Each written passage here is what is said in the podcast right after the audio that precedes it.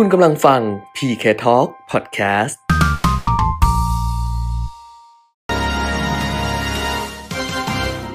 รายการเงินทองต้องรู้ โดยขวัญชนกวุฒิกุลและปิยมิตรยอดเมือง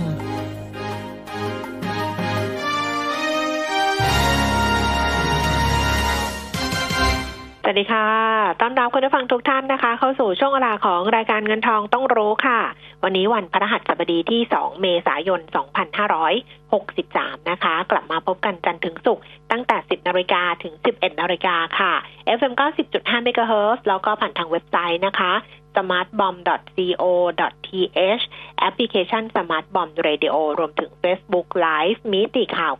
90.5 ด้วยค่ะ คุณผู้ฟังอยู่กับดิฉันขวัญชนกวุฒิกุลแล้วก็คุณเปียมิตรยอดเมืองนะคะ คุณเปียมิตรคะสวัสดีค่ะ สวัสดีครับ คุณขวัญชนกคุณผู้ฟังครับ ค่ะอะ เริ่มต้นกันวันนี้นะ ก็อืมเหมือนเดิมโควิดเรื่องก็ยังใช่อ่ามีอัตราผู้ที่ติดเชื้อและผู้เสียชีวิตเพิ่มขึ้นอย่างต่อเนื่อง นะครับ ถ้าดูจากเส้นกราฟเนี่ยเราก็จะเห็นว่าอ่าทำไมตลาดทุนยังได้รับผลกระทบอยู่นะอืมคือดีบ้างแล้วก็กลับมาแย่อีกเหมือนเดิม เพราะว่าเส้นกราฟเนี่ยอ่าถ้ามันจะมีแนวโน้มถึงจุดสูงสุดเนี่ย มันจะต้องเริ่มที่จะพอพุ่งขึ้นไปแล้วเนี่ย มันจะต้องเอียงเอียงๆออกทางด้านขวาอืมนะคล้ายๆ จะเริ่มทรงตัวแต่ ถ้าเราดูตอนนี้ในระดับโลกนะ ไม่พูดถึงจีนนะ จีนนั้นค่ะเขา รอดตัวแล้ว ถ้าในระดับโลกเนี่ย ยังไม่มีเส้นที่มันจะงอไปทางขวานะฮะอืมยังพุ่งขึ้นอยู่ตลอดนะเพราะฉะนั้นอันเนี้ยเป็นเหตุผลที่ว่าในตลาดเอ่อเงินตลาดทุนยังวางใจไม่ได้นะครับ เพราะว่าผู้ติดเชื้อก็เก้าแสนสามหมื่นกว่าแล้วนะที่ขึ้นหลักแสนเนี่ย มีสเปนอิตาลีแล้วก็สหรัฐอเมริกา สหรัฐอเมริกาสองแสนกว่าแล้วนะติดค่ะเชื้อสองแสนหนึ่งหมื่นกว่า อิตาลีก็แสนหนึ่งหมื่นกว่า สเปนก็แสนกว่า นะครับเพราะฉะนั้นจะเห็นว่าในระดับโลกเนี่ยอ่ายังไม่หยุดนะแล้วก็อ่าประธานาธิบดีโดนัลด์ทรัมป์ของสหรัฐอเมริกาอ่าเกริ่นเกรินไว้เหมือนกันอย่างที่บอกนะ ตอนนี้ก็พูดกัน เราพูดกันในรายการมาตั้งแต่วันก่อนแล้ว แต่ในสหรัฐเองก็เริ่มอื้ออึงมากขึ้นนะว่าจำนวนผู้ติดเชื้อยังจะเพิ่มสูงอยู่ในช่วงสองสัปดาห์ข้างหน้านี้นะครับอืมแต่ค่ะอีกเรื่องหนึ่งนะ จากทวิตเตอร์ของทรัมป์อันนี้ผมให้ไว้ก่อนนะ อันนี้เป็นสัญญาณอีกอย่างหนึ่งที่ต้องจับตาดูเลย เพราะว่าอยู่ๆประธานาธิบดีโดนัลด์ทรัมป์ก็ทวีตว่าได้รับข่าวมานะ แล้วก็มีความเชื่อด้วยว่าอิหร่านนะครับหรือเอ่อเป็นเป็นตัวแทนของอิหร่านนะอาจจะไม่ใช่ในนามของอิหร่านโดยตรงนะกำลังที่จะ มีการมีการคล้าย ๆ ว่าลักลอบทำร้ายกองกำลังของสหรัฐ หรือว่าสินทรัพย์ของสหรัฐที่อยู่ในอิรักนะแล้วก็ทรัมป์ก็ขู่อิหร่านว่าอิหร่านเนี่ยถ้าทำอย่างนี้จริง ๆ จะต้องอชดใช้กับการกระทำนี้ด้วยราคาที่แพงนะอันนี้ก็ให้จับตาสัญญาณนี้ไว้นะครับ เพราะว่าเวลาที่เกิดปัญหา กระทบในทางเศรษฐกิจหรืออะไรอื่น ๆ เนี่ยสหรัฐหลายครั้งแล้วนะที่จะเอาประเด็นของสงครามระหว่างนานาชาติหรือว่าระดับโลกนี้ขึ้นมาเป็นประเด็นนะครับการทวีตของทรัมป์ครั้งนี้จึงมีสัญญาณบางอย่างนะที่ส่อในเรื่องที่อนอกนอกจากทวีตเรื่องของโควิด แล้วก็ไปทวีตเรื่องของอิหร่านอิรักแล้วนะครับ ตอนนี้จับตาดูไว้อีกเรื่องหนึ่ง นะครับ อืม ก็หาเรื่องเนาะมันก็แทนคือรับศึกทีละด้านก็พอจะอะไรกันนักกันหนาอ้าวก็เดี๋ยวติดตามต่อไปก็แล้วกันค่ะโควิด -19 ยังเป็นประเด็นหลักสำหรับตลาดหุ้น ตลาดเงิน ตลาดทุน ราคาทองคำราคาน้ำมัน แล้วก็เรื่องของชีวิตความเป็นอยู่ของเราอัตราแลกเปลี่ยนเอออะไรนะเอ่ออัตราการขยายตัวทางเศรษฐกิจ และอะไรอย่างเงี้ยเยอะแยะไปหมดเลย แต่ว่าก็น่าสนใจนะคะ คุณปิยมิตรเดี๋ยวก่อนที่จะไปดูข้อมูลกัน คือ ดิฉันเนี่ยก็เขียนในในคอลัมน์ business today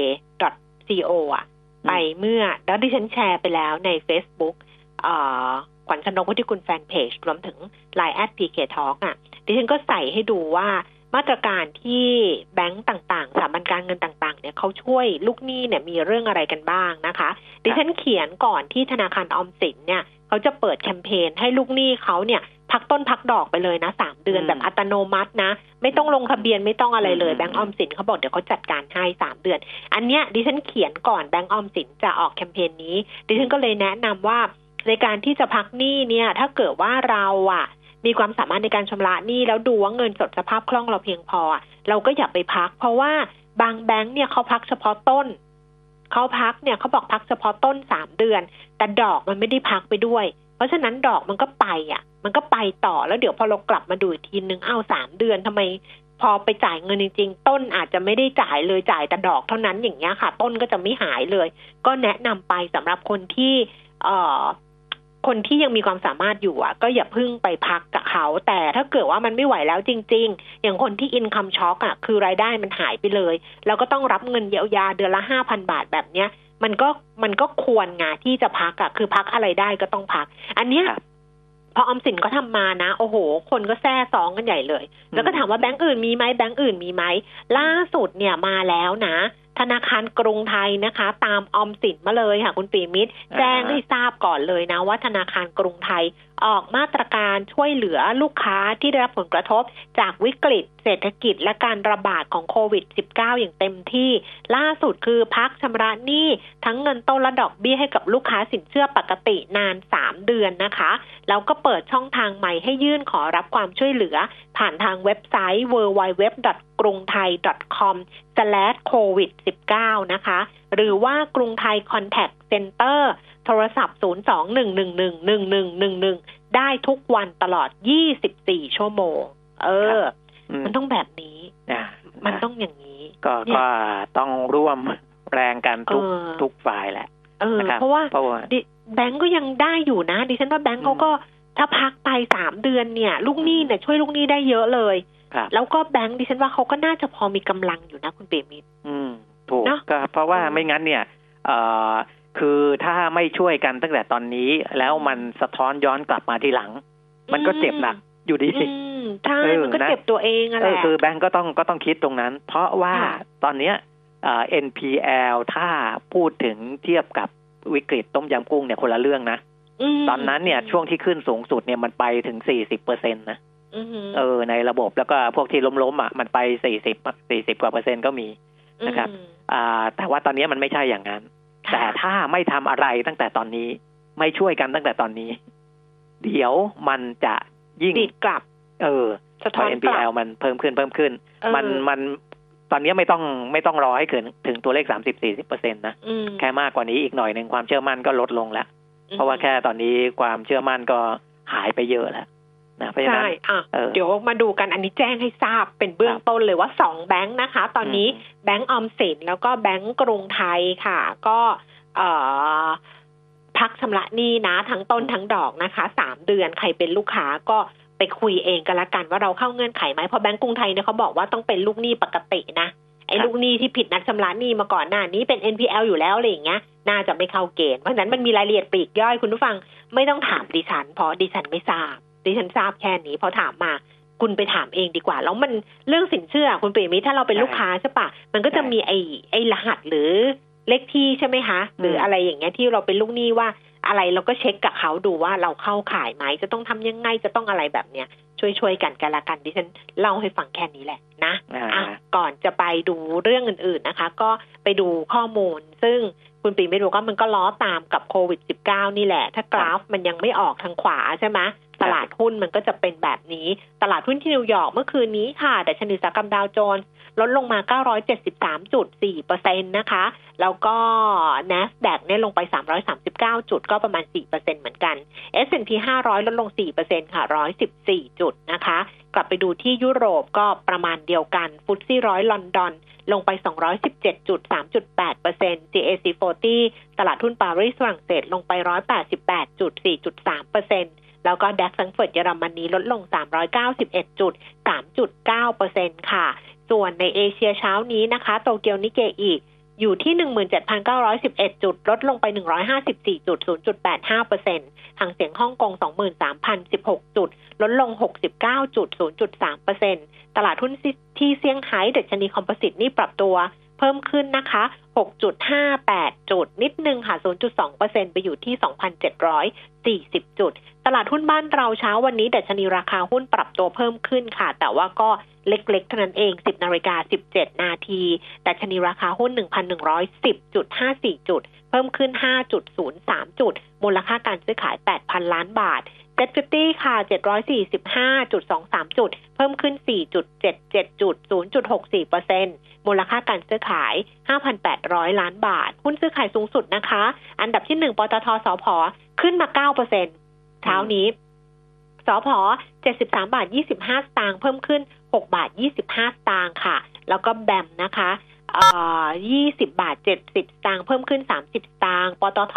31บาท เพิ่มขึ้น75สตางค์ MTC เมืองไทยเมืองไทยแคปิตอล31 บาท 50 เพิ่มขึ้น 1 บาท 75 สตางค์ PTTGC 32 บาท 25 สตางค์เพิ่มขึ้น 1 บาทค่ะ CPALL 60 บาท 50 เพิ่มขึ้น 25 สตางค์ ไทยออยล์ 32 บาท 50 เพิ่มขึ้น 1 บาท 50 สตางค์ AOT 49 บาท 75 เพิ่มขึ้น 25 สตางค์นะคะ แบงก์กรุงเทพ 96 บาท ลงไป 2 บาท 75 สตางค์ แล้วก็สวัสดิ์ค่ะ 38 บาท 50 เพิ่มขึ้น 1 บาท 50 สตางค์ค่ะคุณผู้ฟังที่จะฝากคำถามในช่วงที่สองนะคะ วันนี้รับได้เยอะเลยเหลือเฟือเลย เพราะว่าช่วงที่สองเนี่ยคุยกันกับคุณเทอศักดิ์ทวีจิรธรรม จากบริษัทหลักทรัพย์เอเชียพลัสค่ะ เพราะฉะนั้นฝากไว้ได้ทั้ง 3 ช่องทางเพิ่มเติมมาเลยนะคะ 02 311 6051 02 311 6051 ค่ะ Facebook ขวัญชนกุธิกุลแฟนเพจนะคะ แล้วก็ Line add PK Talk ส่งมาได้ทั้ง3ช่องทางนะคะอะครับคราวนี้ไปดูอัตราแลกเปลี่ยนค่ะ ล่าสุดนะคะ 33 บาท 10สตางค์ต่อดอลลาร์สหรัฐนะคะ ก็อ่อนค่าลงไป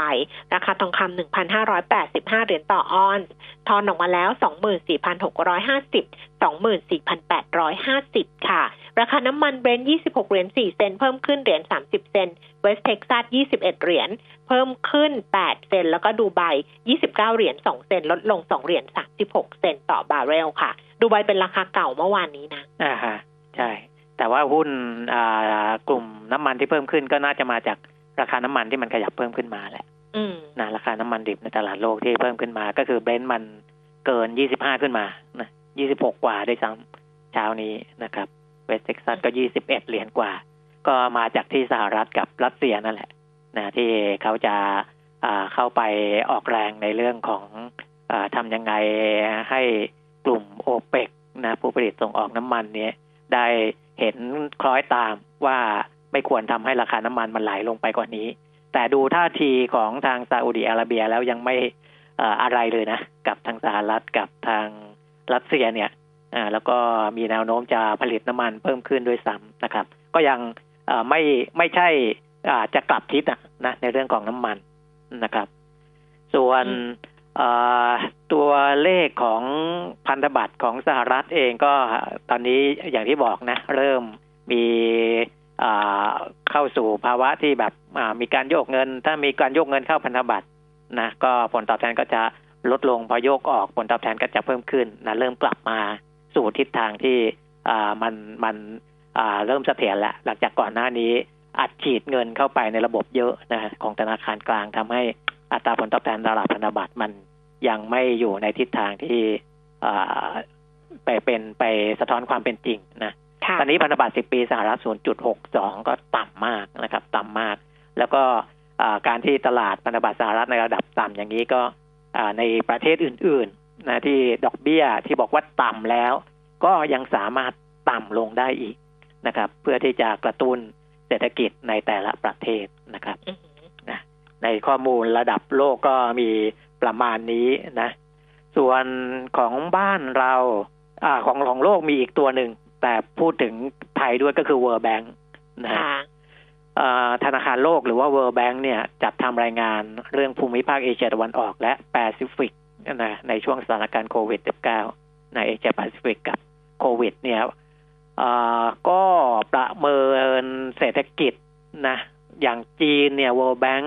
บอกว่าเศรษฐกิจปีนี้ แบบดีที่สุดเลยจะโตแค่ 2.3เปอร์เซ็นอืมนะ อันนี้เป็นตัวเลขที่ น่ากลัวสำหรับเรานะอือหือน่ากลัวสำหรับเรา เพราะว่าเราค้าขายกับจีนเยอะ แล้วก็ท่องเที่ยวก็จีนก็เยอะนะครับอืมเอ่อคือห้าเปอร์เซ็นของจีนเนี่ยก็ต่ำแล้วอืนะมแต่ตอนนี้ตัวเลขจะเหลือสองจุดสามจาก World Bank นะครับ ส่วนในภูมิภาคของใกล้ๆบ้านเราอาเซียนอย่างเงี้ยนะครับฟิลิปปินส์อินโดมามาเลเซียก็ถูกกระทบหมดแต่ที่ World Bank บอกว่าจะกระทบหนักที่สุดคือประเทศไทย นะครับ ปีนี้ดีที่สุดเนี่ย น่าจะหดตัวสามเปอร์เซ็นต์นะครับอืมหรืออาจจะหดตัวได้ถึงห้าเปอร์เซ็นต์ก็อ่าจริง ๆ ของบ้านเราประเมินไปห้าเปอร์เซ็นต์กว่าแล้วนะของแบงก์ชาติ อันนี้ World Bank ก็บอกว่าสามถึงห้าเปอร์เซ็นต์นะก็โอ้แต่ทำก็ไมมีคนประเทศไทยถึงไม่กแต่ระทบก็หมีนักคนหั่นอีกนะ ใช่ไหมเมื่อวานที่ C CIMB หั่นอ่าหกเปอร์เซ็นกว่า เมื่อวานมีทิสโก้ทิสอีโก้กออกมาอีกนะฮะเอออ่าก็เนี่ยอันนี้ก็สอดคล้องกับทางอ่าเดี๋ยวเดี๋ยวพูดถึงทิสโก้ด้วยนะแต่ World Bank บอกว่าที่ของประเทศไทยกระทบหนักที่สุดเมื่อเทียบกับประเทศอื่นในอาเซียน เพราะว่า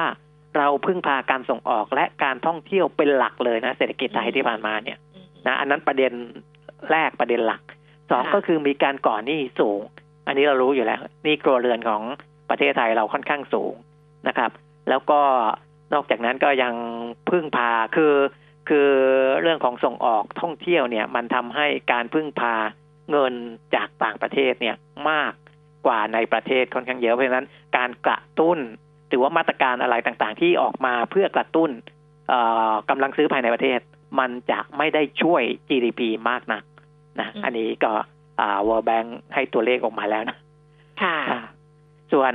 ที่คุณแก้มบอกทิสโก้ค่ะ เออเป็นไง เขาให้ตัวเลขมาก็แย่กว่าแบงค์ชาติอีกนะ แย่กว่ามั้งใช่ไหมลบไปเจ็ดหรือเปล่า ไม่รู้ที่ดูแวบหๆกแต่จุดจำไม่ได้เก้าเปอร์เซ็นต์นะเออประมาณประมาณนั้นั้นนนะอืมก็คือเอ่ออย่างที่คุณแก้มบอกว่าต้มยำกุ้งนะ อันนั้นเจ็ดจุดหกเปอร์เซ็นติดลบอืมนะช่วงนั้นนะ แต่รอบนี้เนี่ย คุณคมสอนประกอบผลหัวหน้าศูนย์วิเคราะห์เศรษฐกิจและกลยุทธ์ของทิสโก้นะ บอกว่าเศรษฐกิจไทยปีนี้ จะติดลบ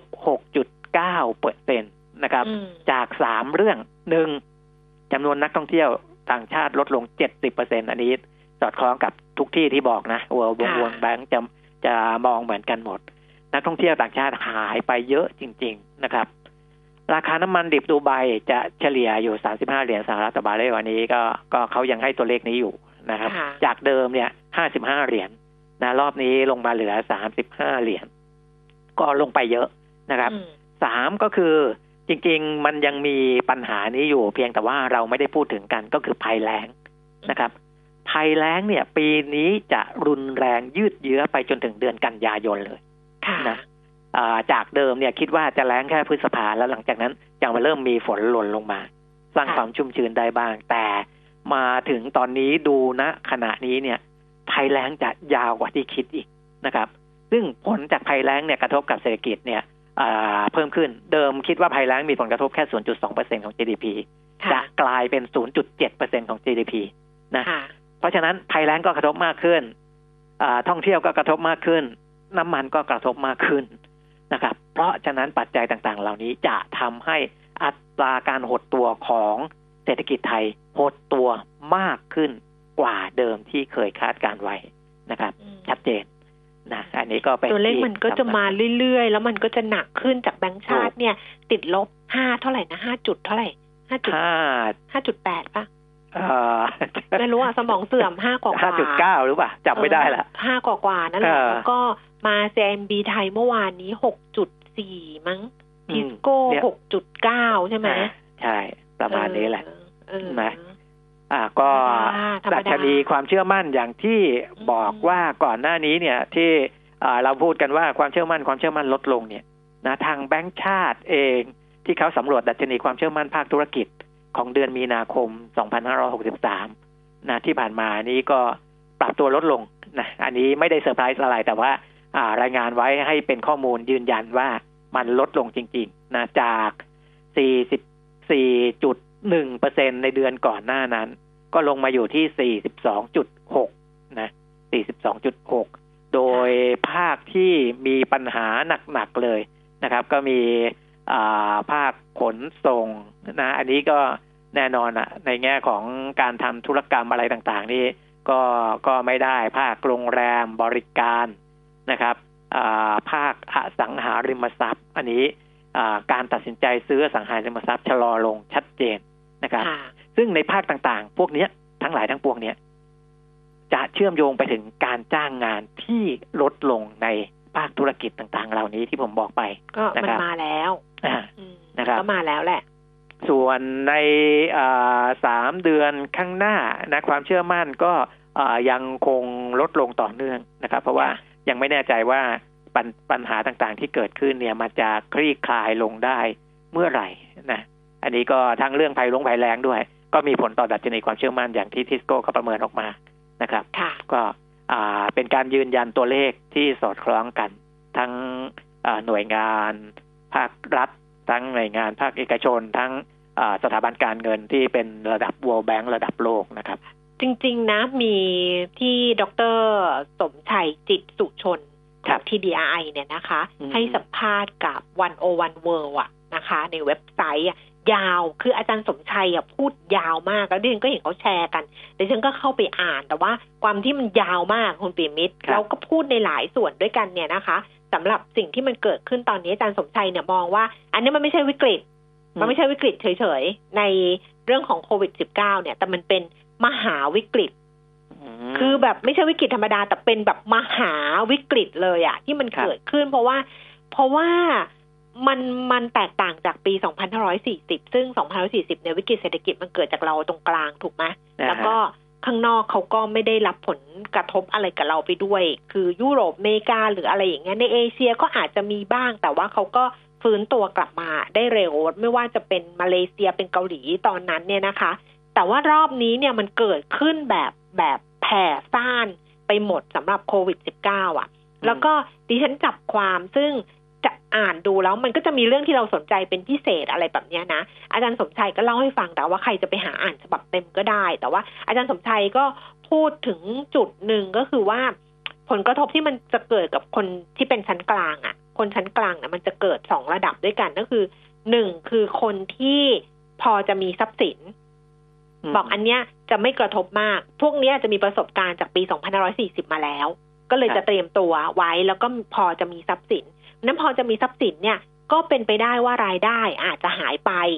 แต่ว่าก็ยังมีเงินออม แล้วก็ลดคุณภาพชีวิตตัวเองลงอะค่ะ คือเปลี่ยนเปลี่ยนรูปแบบการใช้ชีวิต ลดมาตรฐานการใช้ชีวิต อันเนี้ยประคองไปได้เอ่อพอกลับมาหลังจากโควิด -19 กลุ่มนี้จะกลับมาได้เร็ว อาจารย์บอกแบบนี้นะอืม กลุ่มที่สองเนี่ยเป็นกลุ่มชนชั้นกลางแต่ว่ามีหนี้ซึ่งครับอันนี้ก็น่าห่วง แต่ว่าอาจารย์ก็มองว่าสิ่งที่รัฐบาลทำหรือสถาบันการเงินทำหรือแบงค์ทำในขณะนี้เรื่องมาตรการช่วยเหลือซึ่งมันเยอะมากเนี่ยนะคะ เต็มไปหมดเนี่ย อันนี้พอจะรองรับได้ แล้วก็สำคัญก็คือว่ากลุ่มที่เป็น Gen Y ก็คือ Gen Y เนี่ยก็จะเป็นรุ่นลูกเราอะไรประมาณเนี้ยซึ่งก็อืมก่อนหนี้เริ่มก่อนหนี้กัน อาจารย์เขาก็มองว่า อันนี้จะเป็นกลุ่มที่มีครอบครัวเนี่ย ที่จะรองรับได้ เพราะฉะนั้นมันก็อาจจะไม่ได้เกิดเป็นวิกฤตสำหรับคนที่ที่มีหนี้แต่เป็นคนชั้นกลาง แต่ปัญหาเนี่ยจะอยู่ที่ชั้นละร่างลงไป ล่างลงไปก็คือคนที่มีไรายได้น้อย แล้วก็อีกหนึ่งก็คือเกษตรกรที่คุณปิมิตบอกเมื่อสักครู่นี้ เพราะว่าอาจารย์สมใจเนี่ยมองว่าภัยแล้งเนี่ย หนักเลยทีเดียวนะคะครับแล้วก็มันมีเรื่องนี้ซ้ำเติมเข้าไปอีกเนี่ยเขาเรียกเอ่อ ปัญหาที่เจอในกลุ่มเกษตรกรกับผู้ที่มีรายได้น้อย แล้วมีหนี้เนี่ยว่าเหตุการณ์ครั้งเนี้ยเป็นวิกฤตในวิกฤต เนี่ยอาจารย์เขาแยกให้ดูอย่างเงี้ยดิฉันว่ามันก็น่าสนใจนะ อันนี้มาเล่าต่อให้คุณผู้ฟังฟังเผื่ครัอบว่าใครยังไม่ได้อ่าน แต่ว่าจริง ๆ ฉบับเต็มอะ โอ้โห มีทั้งเรื่องจะเอาแบบภาพใหญ่ใช่ไหมที่แบบทุนสำรองระหว่างประเทศ ไอผลิตภัณฑ์มวลรวมของประเทศ อะไรอะ อัอัตราการขยายตัวทางเศรษฐกิจ หรืออัตไออัตราแลกเปลี่ยนอะไรอย่างเงี้ยมันก็มีภาพใหญ่ๆแบบนั้นนะแต่ว่าดิฉันหยิบมาย่อยในภาพที่มันเป็นส่วนที่มันมันมันมันมันเห็นภาพกับตัวเราเนี่ย ให้คุณผู้ฟังได้ข้อมูลที่อีกมิติหนึ่งก็แล้วกัน แล้วมันก็ไปต่อเชื่อมกับเรื่องภัยแรงเรื่องของแต่ชนีความเชื่อมั่นเรื่องของเกษตรกรที่คุณปิ่มมีพูดไปเมื่อสักครู่นี้นะคะอ่าก็เพิ่มแล้วให้เพิ่มให้อีกตัวหนึ่งเนี่ยคือเรื่องของอัตราแลกเปลี่ยนนะที่คุณแก้มรายงานทุกวันเนี่ยอืม และคุณแก้มก็จะบอกว่ามันอ่อนลงอ่อนลงอ่อนลอ๋งอนี่มันสามสิบสามกว่าแล้ว เออ แต่มันส่งออกไม่ได้ไงเออคือเออดูจากตัวเลขระดับโลกเนี่ยก่อนหน้านี้เราจะบอกว่าเงินบาทแข็งมากที่สุดในภูมิภาคถูกไหมอืมตอนนี้อ่อนที่สุดในภูมิภาคนะครับอืมคือถ้าย้อนหลังหนึ่งเดือนเนี่ย ของเราอ่อนไปห้าจุดสามแปดเปอร์เซ็นเมื่อเทียบกับดอลลาร์สหรัฐมนะอ่อนมากที่สุดในภูมิภาคพลิกกลับอืมด้าน ไอการพลิกกลับด้านเนี่ยมันทำให้ทำให้แบงค์ชาติซึ่งต้องดูแลเรื่องนี้เนี่ยก็ทำงานยากในในอ่าหลายด้านนะนะเจอสึกหลายด้านนะคือถ้าดูเยลลี่คือย้อนหลังหนึ่งปีเนี่ยของเงินบาทไทยอ่อนลง 4.25เปอร์เซ็นแต่ว่าหนึ่งเดือนอ่อน 5.38เปอร์เซ็นนั่นก็คือว่าก่อนหน้านั้นเนี่ย มันแข็งแข็งแข็งแข็งอยู่ดีค่ะๆนะอยู่ๆมันก็พลิกเอ่อตลับกลับด้านเลยอืมกลายมาเป็นอ่อนลงมานะ อย่างเงี้ยมันมันมันเอ่อ คือของเราค่อนข้างโดนโดนกระทบที่มันค่อนข้างรุนแรงเหมือนกับแรงเหวี่ยงมันเยอะไปหมดเลย ตลาดหุ้นก็เยอะเวลาใช่เจออะไรทีก็เหวี่ยงแรงนะเออลงก็ลงมากที่สุดในโลกอะไรอย่างเงี้ยอืมนะครับ อันเนี้ยมันอาจจะสะท้อนกลไกอะไรบางอย่างนะทั้งในเชิงการบริหาร และในเชิงโครงสร้างเราจะโทษโครงสร้างอย่างเดียวไม่ได้นะมต้องโทษการบริหารด้วยอืมเอ่อการที่มันเหวี่ยงโอ้โหอะไร ขนาดนี้เนี่ยขั้วสุดขั้วสุดเวียงเนี่ยอันนี้ต้องไปดูแล้วว่ามันเกิดความผิดปกติอะไร เกิดขึ้นในระบบบริหารจัดการของบ้านเรานะจะปล่อยไปอย่างนี้ไม่ได้นะถ้าโอ้มันมันอย่างนี้เนี่ยอ่าภาคธุรกิจของเรารับแรงกระแทกไม่ไหวแน่ๆนะมันมันมันหนักเกินไปนะอันนี้คือข้อสังเกตอย่างหนึ่งทั้งในเรื่องของอัตราแลกเปลี่ยน ทั้งในเรื่องของตลาดทุนทั้งในเรื่องความเชื่อมั่นนะพอมันเวียงก็เวียงไปถึงขนาดที่แบบ เออเทขายกองทุนตราสารหนี้ตราสารดีๆ ก็ขายกันไม่คิดชีวิตอะไรอย่างเงี้ยนะอย่าให้ไอ้เรื่องเหล่านี้มันมันลุกลามใหญ่โตนะครับ อันเนี้ยเป็นสิ่งที่แล้วก็ฝากทางรัฐบาลไว้เลยว่า อย่าไปโฟกัสเรื่องของโควิด -19 จนลืมมองอนาคตเศรษฐกิจของไทยเรา มีสำนักวิจัยบางแห่งเริ่มพูดถึงแล้วนะครับ คุณแก้ม เข้าใจว่าทิสโก้จะพูดถึงด้วยหรือเปล่าอืมเมื่อกี้อาจจะอ่าไม่ได้พูดประเด็นนี้คือประเด็นการเมืองหลังจากวิกฤตของโควิดคลี่คลายเนี่ย การเมืองจะแรงมากนะครับ เพราะว่ารัฐบาลมีจุดอ่อนให้โจมตีเยอะมากนะตอนนี้เขายังไม่เล่นรัฐบาล เพราะว่าจะให้วิกฤตโควิดผ่านไปก่อน แต่พอมันผ่านไปแล้ว ตอนนั้นเนี่ย รัฐบาลจะโดนอย่างหนักหน่วงเลยนะฮะหนักหน่วงเลยนะฮะคุณจะรับมืออยู่หรือไม่อยู่ก็อีกเรื่องหนึ่ง นะเพราะฉะนั้นวิกฤตการเมืองในประเทศก็จะมาซ้ำเติมอีกนะต่างประเทศก็ทำก็ไปเล่นเรื่องอิรักอิหร่านอีกตอนนี้มั่วกันไปใหญ่แล้วแต่ตอนนี้มันแต่ทำก็เลยในภาพของโลกของเราเนี่ย มันยังไม่มีอะไรเสถียรนะฮะ ต้องเตือนก่อนนะครับอืยังไม่มีแต่เสทำถียรเลยแต่นะแต่ทำที่ฉันไม่ค่อยเชื่อเท่าไหร่ดิฉันว่าเดี๋ยวก็เออดิฉันว่าเปลี่ยนไปเปลี่ยนมาเออทำฉันไม่ค่อยสนใจแต่ว่าจะขายอาวุธหรือเปล่าไงเออปัญนั่นแหหาละคือไม่ยคือสหรัฐเนี่ย พอขายอะไรไม่ได้น้ำมันก็ราคาถูก ในขณะที่ต้นต้นทุนของตัวเองยังสูง อ่าสิ่งที่เขาขายได้ก็คืออาวุธนะมันก็จะเชื่อมโยงไปถึงตรงนั้นแหละ คุณผู้ฟังถามมาบอกว่าบทความอาจารย์สมชัย ไป search ใน Google เลยค่ะเซิร์ช Google ว่าดรสมชัยจิตสุชน แล้วก็หนึ่งศูนย์หนึ่งอะค่ะ one o one เลขหนึ่งศูนย์หนึ่ง world อะค่ะ ออกเลยค่ะ เราก็อ่านเลยอืมเราไม่ไม่สามารถขี้เกียจส่งลิงก์ให้ ลองหากันดูนะอีกทีนะ เข้าไปใน Google นะคะ แล้วก็พิมพ์ ดิฉันก็พิมพ์แบบนี้เหมือนกันเพราะเมื่อวานมีคนแชร์มาแล้วดิฉันอ่านแล้วละทิ้งไปทำอย่างอื่น แล้วจำไม่ได้ว่าใครแชร์ดิฉันก็ไป search ใน Google search Google แล้วก็พิมพ์ว่าดรสมชัยจิตสุชนหนึ่งศูนย์หนึ่งเลขนะคะหนึ่งศูนย์หนึ่ง world ภาษาอังกฤษ world นั่นแหละ แล้วก็เดี๋ยวเจอค่ะ แล้วก็อ่านเลยเต็มที่เลยยาวมากเลยน่าสนใจมาก คุณปีมิตรอืมมีคำถามที่หนักใจที่สุดนะเอ่อส่งมา อันนี้หมดหมดทุกเรื่องเลยใช่ไหมครับ มีคำถามที่หนักใจที่สุดนะส่งมา หลายรอบมากหลายท่านมาก เช่น จะขายกองทุนตราสารหนี้ดีไหมถือกองทุนตราสารหนี้ของบลจนี้อยู่ จะทำยังไงจะขายดีไหมจะเหมือนของเอ่อทหารไทยไหมอีกท่านหนึ่งถามเรื่องหุ้นกู้ ว่าหุ้นกู้บริษัทนั้นบริษัทนี้ เยอะไปหมดเลยค่ะ PTTGC True อะไรต่างๆ นานาเนี่ย จะเหมือนของทหารไทยไหมคือที่บอกว่าหนักใจเดี๋ยวก่อนให้คุณเป็นมิตรตอบนะ ที่บอกว่าหนักใจนะ เพราะถามว่าถ้าถามดิฉันนะครับถามดิฉันยังไม่ถึงคุณปีมิตรนะ ถามดิฉัน ถามดิฉัน ถ้าคนมาถามดิฉันว่า จะขายกองทุนตราสารหนี้ดีไหมดิฉันก็ตอบไม่ได้ อืม เออดิฉันตอบให้ไม่ได้จริง ๆ ว่าคุณจะขายหรือไม่ขาย เพราะว่าดิฉันจะไปตอบให้ได้ยังไงอะ่ะอืมอืมมันหนักใจมาก หรือถ้าถามดิฉันว่าหุ้นกู้บริษัทนั้นบริษัทนี้มีโอกาสจะเหมือน อันนั้นอันนี้ไหม ถ้าถามดิฉันนะดิฉันก็จะตอบ ก็ดิฉันก็ต้องบอกตอบว่า นาทีนี้มันก็มีโอกาสทุกทุกทุกอย่างแหละ แต่ว่าเราก็แค่หวังว่ามันจะไม่เป็นแบบนั้น เพราะว่าสุดท้ายแล้วเนี่ย มันต้องกลับไปดูว่าหุ้นกู้ที่คุณไปลงทุนเนี่ยเขาธุรกิจเขาเป็นยังไง ถูกไหมคะปีมิตรอุตสาหกรรมเขาเป็นยังไง ภาพรวมเขาเป็นยังไง ฐานะทางการเงินเขาเป็นยังไงสภาพคล่องเขาเป็นยังไงอะไรอย่างเงี้ย คือเราก็บอกคุณไม่ได้เราจะบอกคุณว่า โอ้ยไม่มีโอกาสหรอกค่ะเขามั่นคงร้อยเปอร์เซ็นมันพูดไม่ได้ แต่พอเราบอกคุณว่าเออมันก็มีโอกาสอย่างเงี้ย มันก็กลายว่าคุณก็ไม่เชื่อมั่น ดังนั้นที่จริง ๆ แล้วเนี่ยเขาอาจจะไม่ได้อย่างนั้นก็ได้เมื่อดูจากไอ้ไส้ในของเขาเอง เพราะนั้นวันแรกที่เราไปลงทุนนะคะ เราก็ต้องดูอยู่แล้วถูกไหมคะว่าเรตติ้งเขาเป็นยังไงตอนนี้มีการปรับเรตติ้งยังไง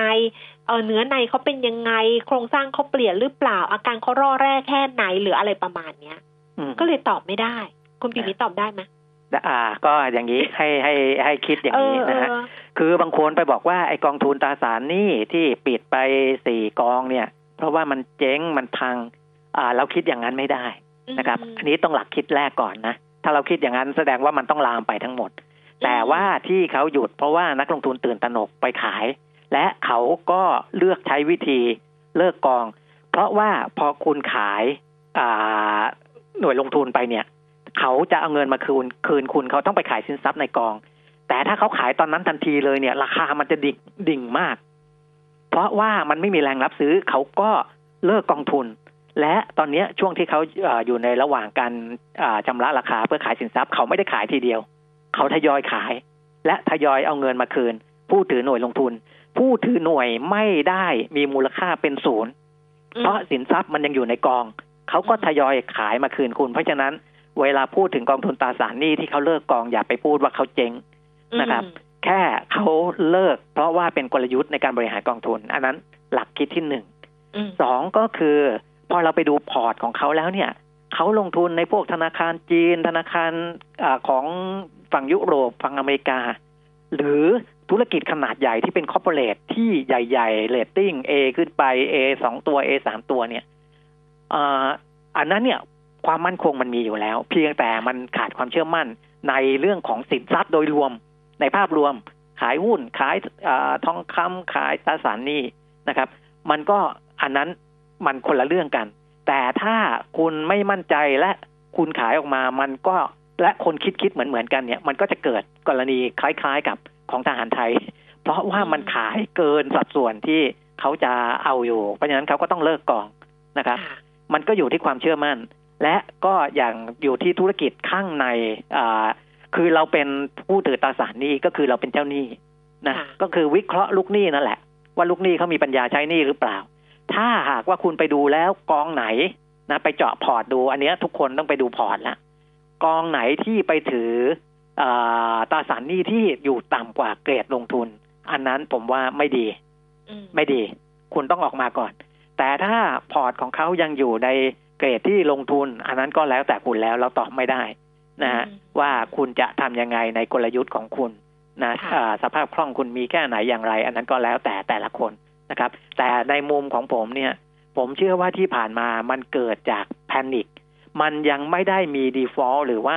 อ่าตราสารหนี้ที่ผิดนัดชำระหนี้ถ้าเกิดอย่างนั้นขึ้นมาเมื่อไหร่ อันนั้นจะเริ่มน่าเป็นห่วง สมมุติว่ามี default ขึ้นมาสักอันหนึ่งนะ อันนั้นอะ เริ่มน่าห่วงแล้ว และอ่าที่เราตอบไม่ได้ก็เพราะว่าจะบอกว่าไม่เป็นปัญหาก็ไม่ได้ เพราะถ้าไม่เป็นปัญหาเนี่ย แบงก์ชาติกรตกระทรวงการคลังเขาใช่คงไม่ออกหลักเกณฑ์ออกมาเพื่อใช่ช่วยเหลือในช่วงที่ผ่านมาอืมเพราะฉะนั้นทางการเขาก็ตระหนักว่ามันเป็นปัญหานะอืมเพียงแต่ว่ามันเป็นปัญหาจากอะไรแค่นั้นเอง ต้องตั้งสติดีๆนะครับ และเรื่องราวเหล่านี้เนี่ยมันไม่ได้หยุดอยู่แค่นี้นะถ้า นักลงทุนไม่ได้ตั้งสติให้มันดีๆ มันก็จะมีปัญหาต่อเนื่องไปอีกในอนาคต เพราะในแง่ของโควิด19มันยังไม่หยุดนะอืมนะโควิดมันยังไม่หยุดนะครับ อะก็บอกได้แค่นี้แหละตอบดีมากเลยตอบดีมากสุดยอด แต่ละอืมแต่หุ้นแล้วหุ้นกู้เป็นตัวตัวๆล่ะคะถ้าไม่ใช่กองทุนตราสารหนี้อะอ่าถ้าหุ้นกู้เป็นตัวตัวๆจะจะจะจะดูตรงไหนจะอะไรยังไงหลั ก็คิดยังเหมือนเดิมไมนั่นแหละว่าอืมธุรกิจที่คุณถืออยู่เนี่ยเหมือนเหมือนกันนะอืมถ้าหากว่าเอ่อเรตติ้งมันต่ำนะ แล้วอายุเหลือยาวๆ เนี่ย แล้วมีหาทางระบายออกไปได้ก็ก็ต้องต้องต้องต้องหาทางนะแต่ส่วนใหญ่แล้วพวกเรตติ้งต่ำๆเนี่ยอายุมันจะเหลือไม่เยอะแล้วนะอ่าถ้าอายุเหลือไม่เยอะ แล้วขายตอนนี้ราคามันต่ำมากก็รอครบอายุนะซึ่ง ผลกระทบที่มันจะมาถึงภาคธุรกิจต่างๆ เหล่านั้น เนี่ย ผมว่ามันมันค่อยๆเห็นนะมันยังไม่ได้เกิดขึ้นทันทีทันใดนะครับ อยู่ที่เรื่องมาตรการต่างๆ เนี่ยเรื่องโควิดจบเร็วหรือไม่เร็วมาตรการต่างๆ ได้ผลหรือไม่ไม่ได้ผลด้วยนะครับ แต่ว่ามันไม่ถึงกับว่า โอ้ล้มกันเป็นโดมิโนต่อเนื่องกันไป อันนั้นไม่ใช่นะครับ เพราะฉะนั้นถ้าเกิดว่าเป็นหุ้นกู้เป็นตัวตัวเนี่ย เราก็ดูที่เรตติ้ง เป็นสำคัญก่อนนะคะ ว่าอันดับมันยังเป็น investment grade อยู่ ถ้าเป็น investment grade แล้วก็ดูโครงสร้างดูความมั่นคงของบริษัทเนี่ย มันยังมีความสามารถอยู่เดนก็เชื่อว่าเขาก็คงยังจ่ายดอกเบี้ยคุณได้ ไม่ได้มีปัญหาอะไร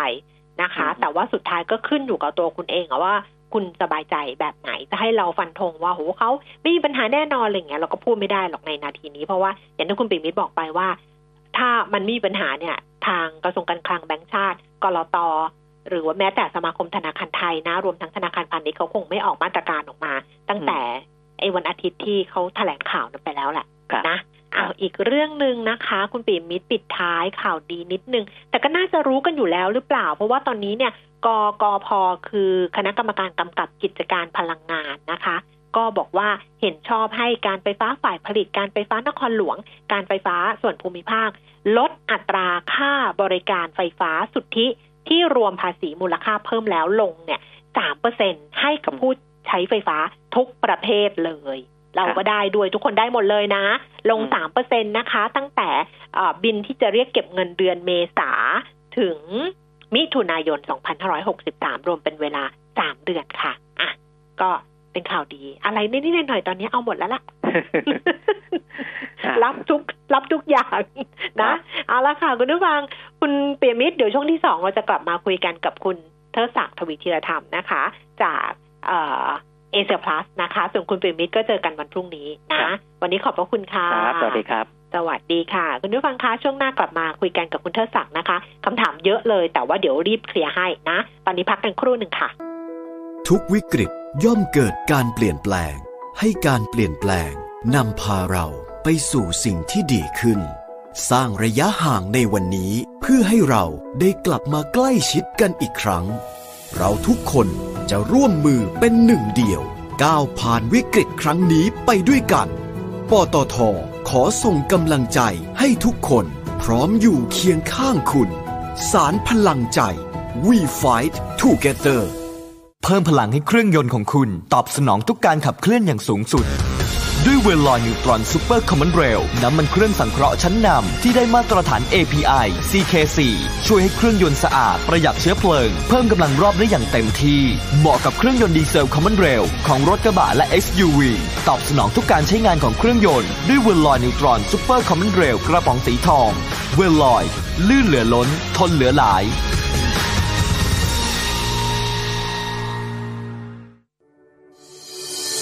ลับคมธุรกิจ ชวนคุยข่าวเศรษฐกิจธุรกิจใกล้ตัวน่าเชื่อถือ ลับคมคิด ปิดจุดอ่อนให้ธุรกิจกับ CEO นักกลยุทธ์นัก การตลาด และเป็นโค้ชให้กับ SME พร้อมอัปเดตเรื่องดิจิทัลให้ธุรกิจอยู่รอดในยุค disruption โจทย์ใหญ่ท้าทายทุกธุรกิจ ดำเนินรายการโดย ดรหนุ่มนาทานวิไลพบกันทุกวันพุธถึงศุกร์เวลาบ่าย2ถึงบ่าย3ทางมิติข่าว 90.5 Facebook Live มิติข่าว 90.5 เพจลับคมธุรกิจ แอปพลิเคชัน Smart Bomb Radio ฟังรายการย้อนหลังที่ www.smartbomb.co www.smartbomb.co.th และติดตามอ่านบทสัมภาษณ์หลังรายการจบที่เว็บไซต์ smebiznews.com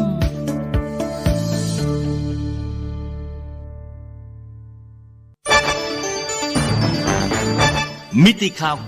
90.5 สะท้อนทุกเรียมมุมของความจริง สนับสนุนโดย น้ำมันเครื่องเวลลอย ลื่นเหลือล้น ทนเหลือหลาย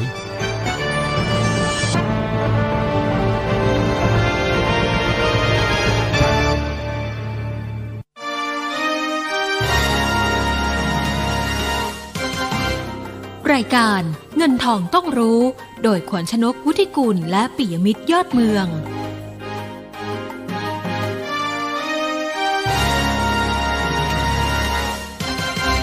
ช่วงที่สองของเงินทองต้องรู้นะคะ เดี๋ยววันนี้เราคุยกันกับคุณเทอศักดิ์ทวีธีรธรรม จากบริษัทหลักทรัพย์เอเชียพลัสนะคะดัชนีราคาหุ้น 1,115.81 จุดเพิ่มขึ้น 10.30 จุดค่ะคุณผู้ฟังแล้วก็มูลค่าการซื้อขาย 13,800 ล้านบาท ตอนนี้พี่เทิดรอสายแล้วนะคะ พี่เทิดคะสวัสดีค่ะ ครับ สวัสดีครับ ค่ะคำถามคุณผู้ฟังเนี่ยยาวตั้งแต่คกรับรุงเทพไปถึงนครสวรรค์แล้วตอนเนี้ย เราแต่ตอนนี้ห้ามดี๋ยวการเดินทางนะครับนะนะต้องทั้งต้องทั้งอะไรนะ ต้องอยู่บ้านใช่ไหมต้องอยู่แล้วก็บ้านฮะ social distancing เนี่ยเจอกันครับทางสายแบบเนี้ยดีแล้วล่ะค่ะ แต่ก่อนจะครับไปคำถามที่ยาวๆเนี่ย ไปดูภาพรวมก่อนละกันพี่เธอตอนนี้นะคะว่า ทิศทางตลาดหุ้นจะเป็นยังไง แล้วก็กลยุทธ์การลงทุนในช่วงนี้เอาไงดีคะครับคือมองภาพตลาดช่วงเวลาแบบนี้เนี่ยความผันผวนยังเกิดขึ้นได้ค่อนข้างจะมากนะครับ เพราะว่าตัวแปรสำคัญเนี่ยก็คือตัวไอ้โควิด -19 เนี่ยแหละครับ เพราะว่าหนึ่งเนี่ยคนก็ให้มุมมองในเรื่องของตัวจำนวนผู้ติดเชื้อเนี่ยมันเพิ่มขึ้นมาเรื่อยๆนะครับตัวเลขทั่วโลกเนี่ยผมว่าคงจะแตะหนึ่งล้านคนเนี่ยอีกไม่ช้านะครับแล้วก็ถ้าหากว่ามอง Impact ที่ไมาอีกข้างหนึ่งเนี่ยมันคือ Impact ในเรื่องของตัวเศรษฐกิจนะครับเพราะเรื่องนี้เข้ามาปุ๊บเนี่ย ไม่ว่าจะเป็นเรื่องการควบคุมโรคนะครับส่วนตัวนี้มันส่งผลกระทบกับภาพรวมเศรษฐกิจค่อนข้างเยอะนะครับ ที่ผ่านมาเนี่ยเราเห็นการปรับลดตัวเลขตัว GDP growth ลงมาตั้งแต่ระดับโลกถึงระดับประเทศนะครับยิ่งในบ้านเราเนี่ยถือว่าดูเดือดมากนะครับ ปรับลดลงมาเนี่ยติดลบกัน 5-6%ถือว่าแรงมากนะครับ แล้วก็ตัวกำไรบริษัทจดทะเบียนนะครับ ก็ถูกปรับลดประมาณการลงเนี่ยค่อนข้างเยอะเหมือนกันนะครับ ภาพแบบนี้นะครับผมคิดว่าตัว Impact เนี่ย มันยังไม่จบนะครับเพราะว่า assumption ที่ใช้เนี่ยค่อนข้างจะแตกต่างกันมาก บางคนก็บอกว่าโรคนี้น่าจะจบภายในช่วงไตรมาสที่สองไตรมาสที่สามน่าจะเริ่มดีขึ้นนะครับ บางส่วนก็บอกว่าโควอเตอร์สามเนี่ยมันยังอาจจะมีการระบาดต่อนะครับเพราะฉะนั้นในความที่ไม่นิ่งแบบนี้เนี่ยผมเชื่อว่ามันอาจจะทำมาซึ่งตัวกระแสของความผันผวนของตลาดนะครับ ส่วนเรื่องที่รอเนี่ยก็คงเป็นเรื่องของการประชุมคลมนัดพิเศษวันพรุ่งนี้นะครับว่าเออหนึ่งในมาตรการเยียวยาจะมีอะไรเพิ่มเติมนะครับ แล้วก็ มาตรการในการที่จะควบคุมการแพร่ระบาดของโรคเนี่ยจะมีอะไรที่แรงขึ้นกว่าเดิมหรือเปล่านะครับ ซึ่งตัวพวกนี้นะครับผมเชื่อว่ายังน่าที่จะส่งผลทำให้ตลาดเนี่ยแกว่งได้อีกระดับหนึ่งนะครับ ทีนี้ถ้าดูกรอบการเคลื่อนไหวอย่างวันนี้เนี่ยนะครับ ผมคิดว่ากรอบแนวต้านเนี่ยคงเห็นอยู่ในโซนประมาณสัก 1,125 จุดนะครับ แล้วก็แนวรับเนี่ยอยู่ที่ระดับบริเวณสัก 1,110 จุดครับ ค่ะ เพราะฉะนั้นกลยุทธ์การลงทุนก็คือยังไงดี คือช่วงนี้เนี่ยถ้าหากว่าเทรดดิ้งนะผมว่าความเสี่ยงค่อนข้างสูงนะครับ ถ้าจะลงทุนเนี่ยผมเชื่อว่าเอ่อการที่เข้าไปทยอยเก็บหุ้นประเภท High Dividend Yield นะครับหรือหุ้นที่มีประเด็นที่เข้ามา support ในบางช่วงเวลาเนี่ยน่าจะเป็นเรื่องที่ดีนะครับ ค่ะ ค่ะ top pick ของเราที่เป็น high dividend เนี่ยเราเลือกอะไรไว้บ้างคะครับ ถ้าเป็น top pick High Dividend นะครับ ผมว่าตัวที่ดีที่สุดตอนนี้เนี่ยผมให้ตัวที่ DIF นะครับ อันนี้เป็นกองทุนรวม Infrastructure Fund นะครับ ซึ่งเราก็ ย้ำมาหลาย ๆ ครั้งแล้วนะครับ แล้วก็ถ้าหากว่าเป็นตัวหุ้นเองนะครับ ผมว่าเอ่อหุ้นอยู่อย่างตัวซีฟโก้นะครับก็เป็นอีกตัวหนึ่งซึ่งผมว่าน่าจะให้ dividend yield ที่สูง เพราะว่าราคาปัจจุบันมันต่ำเกินจริงมากเลย ขณะที่เงินปันผลเนี่ยยังจ่ายได้เหมือนเดิม backlog เราก็ยังเห็นค่อนข้างจะ confirm ที่ระดับสูงเหมือนกันครับอืมอ่าไปต่อคำถามคุณผู้ฟังนะคะ ท่านแรก KKP ครับผมต้นทุนครับ67 บาท 90 ซื้อเฉลี่ยดีไหมคะ ตัว KKP นะครับถ้าหากว่ามองภาพตอนนี้เนี่ยเออผมว่าการซื้อเฉลี่ยนะครับ ไม่ไม่น่าจะทำนะนะครับ เพราะว่าจริง ๆ ถ้าดูภาพตอนนี้อย่างที่บอกไปว่าความผันผวนยังมีอยู่นะครับ แล้วจริงๆเวลาซื้อเฉลี่ยเนี่ยผมกลัวว่าจะทำให้จำนวนหุ้นที่เรามีเนี่ย มันอยู่ในเกณฑ์ที่มากเกินจริงนะครับ แล้วก็จริงๆถ้าไปเวทที่กลุ่มด้านสถาบันการเงินอย่างเดียวเนี่ย ผมว่าช่วงเวลาสั้นๆ อาจจะเห็นการดีดตัวกลับได้ค่อนข้างช้านะครับเพราะฉะนั้นผมคิดว่าถือเท่าที่มีอยู่เนี่ยดีกว่านะครับ แล้วก็ ที่ราคาปัจจุบันนะครับ ก็ดีเวเดนยิวตกประมาณสัก8%นะครับ แต่ผมคิดว่าถือเท่าที่มีอยู่ก็พอครับ ค่ะ Quality House ต้นทุน3บาท18สตางค์ค่ะ ครับ ตัว Q House นะครับ ถ้าจะลงทุนนะครับ ก็คงต้องมองภาพยาวๆแหละครับ เพราะว่าภาพรวมของตัวอสังหาริมทรัพย์เนี่ย ผมว่าปี 63 เนี่ยจะเป็นปีที่เห็นการหดตัวนะครับ ทั้ง pre sale นะครับ ยอดรับรู้รายได้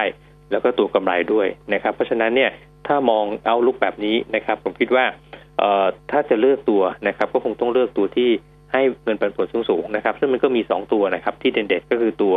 Land House กับตัว Q House นะครับ เพราะฉะนั้นก็ถ้าจะถือต่อยาวๆ ผมว่าก็ยังได้อยู่เหมือนกันครับ ค่ะ CPN REIT ถามว่าควรจะซื้อครับเพิ่มไหมน่าจะมีอยู่แล้วนะคะ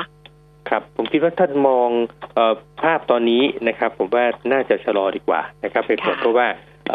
ผลกระทบนะครับที่มาจากมาตรการการควบคุมการติดเชื้อโควิดเนี่ยนะครับ ส่วนหนึ่งคือการปิดศูนย์การค้านะครับค่ะแล้วตัว CPN REIT เนี่ยแอสเซทหลักที่เขามีอยู่นะครับ ก็คือพื้นที่เช่าในศูนย์การค้านั่นเองนะครับ ทีนี้การที่ในส่วนของตัวศูนย์การค้าเซ็นทรัลต้องมีการปิดดำเนินการในช่วงเวลาแบบนี้นะครับ ก็คิดว่าน่าจะมีการเอ่อลดนะครับหรือว่าเวฟค่าเช่าเนี่ยให้กับผู้เช่าด้วย เพราะฉะนั้นเนี่ยตัว CPN REIT นะครับก็ น่าจะได้รับผลกระทบจากเรื่องตรงนี้นะครับ แล้วผมก็เชื่อว่าเรื่องนี้เนี่ยเป็นตัวที่ทำให้ราคาหุ้นเนี่ยมีการปรับตัวลดลงมานะครับ ทีนี้ถ้าเรายังไม่เห็นดาวไซด์ที่มันชัดเจนว่า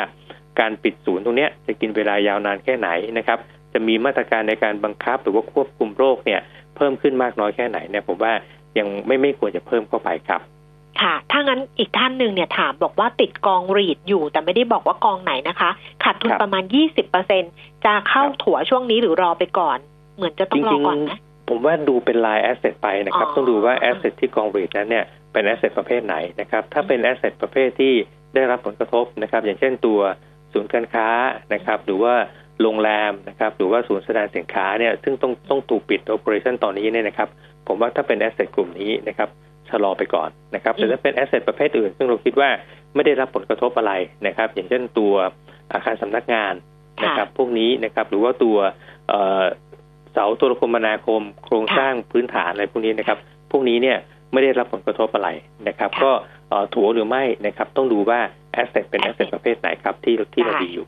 นะครับค่ะ ท่านต่อไปนะคะ บอกว่าหุ้นตัวไหนที่น่าเก็บบ้างในช่วงนี้ ถ้าล้อกับธีมของ SSF ที่ออกมาเนี่ยค่ะ จะได้ประโยชน์ SSF ที่ออกมาตอนนี้เนี่ยมีประกาศออกมา 18 กองนะครับ เราก็ไปทำการบ้านมาเราแตกดูปรากฏว่า 14 จาก 18 กองที่ประกาศออกมาเนี่ยเอ่อมันเป็นกองที่ดูแล้วนโยบายการลงทุนเนี่ยคล้ายๆกับกองที่เป็น LTF นะครับหรือว่า RMF ของเดิมนะครับเราก็เลยไปแตกเพิ่มนะครับว่ากอง LTF กับ RMF ของเดิมที่บลจท่านทำอยู่เนี่ยนะครับเอ่อพอร์ตการลงทุนเป็นยังไงนะครับ เราก็ไปรวบรวมมาหุ้นที่ติด top five ที่เขาถือนะฮะ กองเอ่อหุ้นที่มีคนถือเยอะที่สุดนะครับจำนวนกองถือเยอะที่สุดเนี่ยนะครับ อันดับหนึ่งเนี่ยปตท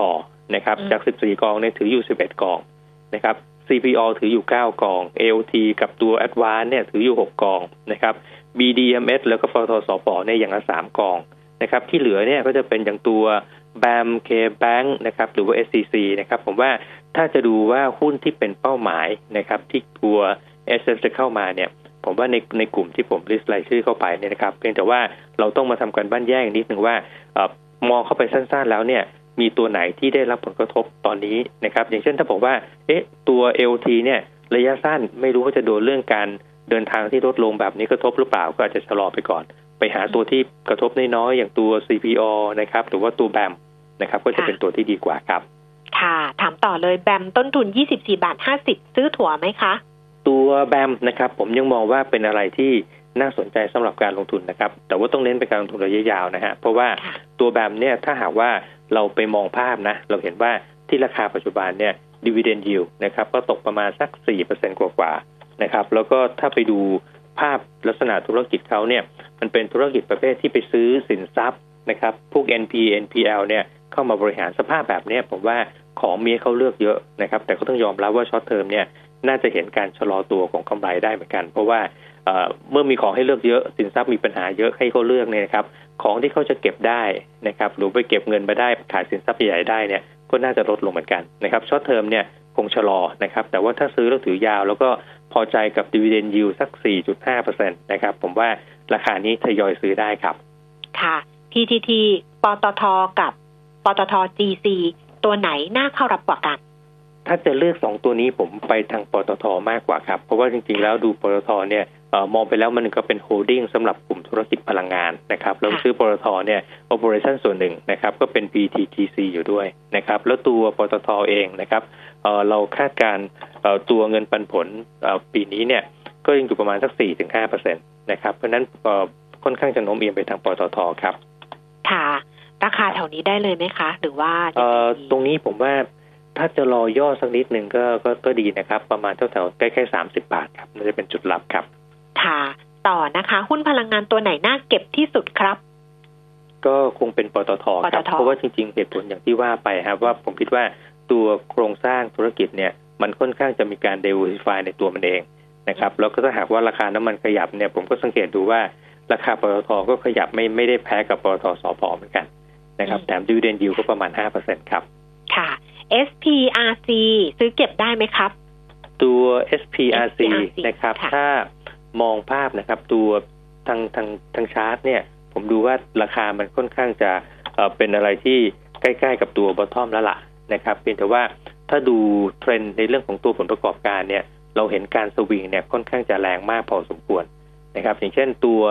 เอ่อไตรมาสที่สี่ที่ผ่านมาเนี่ยขาดทุนนั่งสองพันกว่าล้าน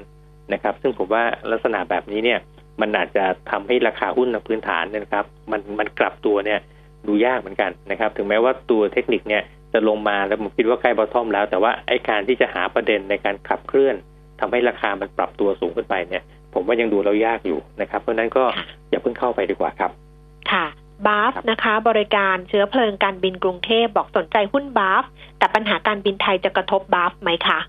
ก็จริงๆ ถ้าธุรกิจการบินมันชะลอนะครับ ตัวนี้ก็คงเป็นอะไรที่ได้รับผลกระทบเนี่ยเป็นเป็นเงาตามตัวอยู่แล้ว เพราะธุรกิจเขาเนี่ยเอ่อมันเป็นเรื่องของการเติมน้ำมันเอ่อบนเครื่องบินถูกไหมครับอืมเพราะฉะนั้นเนี่ยถ้าธุรกิจการบินชะลอนะครับเครื่องบินส่วนใหญ่จอดอยู่เนี่ยผมว่าการทำธุรกิจก็อาจจะเป็นอะไรที่ได้รับผลกระทบเหมือนกันครับอืมเพราะฉะนั้นยังไม่น่าสนใจเนาะถ้าเป็นแบบยังไม่น่าสนใจะคะครับ ถ้าดูธีมธีมหลักของตัวหุ้นตัวหุ้นนะฮะครับค่ะ Advance ค่ะ อยากจะซื้อซื้อได้ไหมราคาเท่าไหร่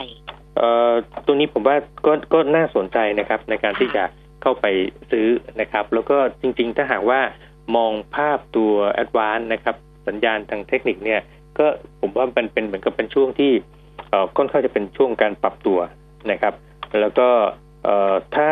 ดูในเชิงของตัวพื้นฐานนะครับ ราคาปัจจุบันเนี่ย dividend yield ตกประมาณสัก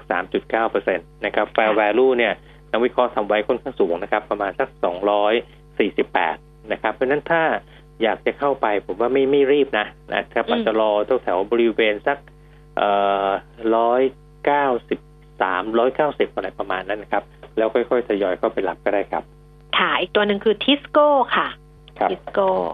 เอ่อทิสโก้นะครับ ส่วนใหญ่คนที่เข้าไปก็คงจะคาดหวังคล้ายๆ กับ KKP อะฮะก็คือคาดหวังเรื่องเอ่อ การจ่ายเงินปันผลนะครับ แล้วก็ราคาปัจจุบันเนี่ยทิสโก้ให้ดีเวเดนยิวประมาณสัก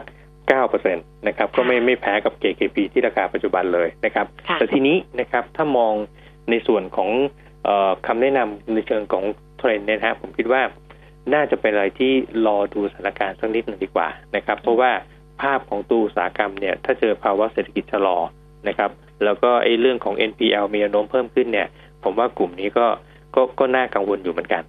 นะครับอืมเพราะฉะนั้นก็ถ้าถ้ามองภาพแบบนี้นะผมค่อนข้างจะชอบในทางตรงข้ามกับแบงก์คือแบมน่าจะได้ผลประโยชน์ที่ดูชัดเจนมากกว่านะครับเพราะฉะนั้นทิสโก้ค่ะก็ถึงแม้ยิวสูงนะครับ แต่ผมมองว่าความเสี่ยงเรื่อง NPL ภายใต้ภาวะเศรษฐกิจปัจจุบันเนี่ยยังน่าจะเป็นอะไรที่สร้างแรงกดดันอยู่นะครับ เพราะฉะนั้นก็ชะลอดีกว่าครับอย่าเพิ่งเข้าเลย ครับค่ะเอาละค่ะ ก็เราตอบกันไปได้ถึงประมาณสักสิงห์บุรีอะค่ะ ไปไม่ถึงนครสวรรค์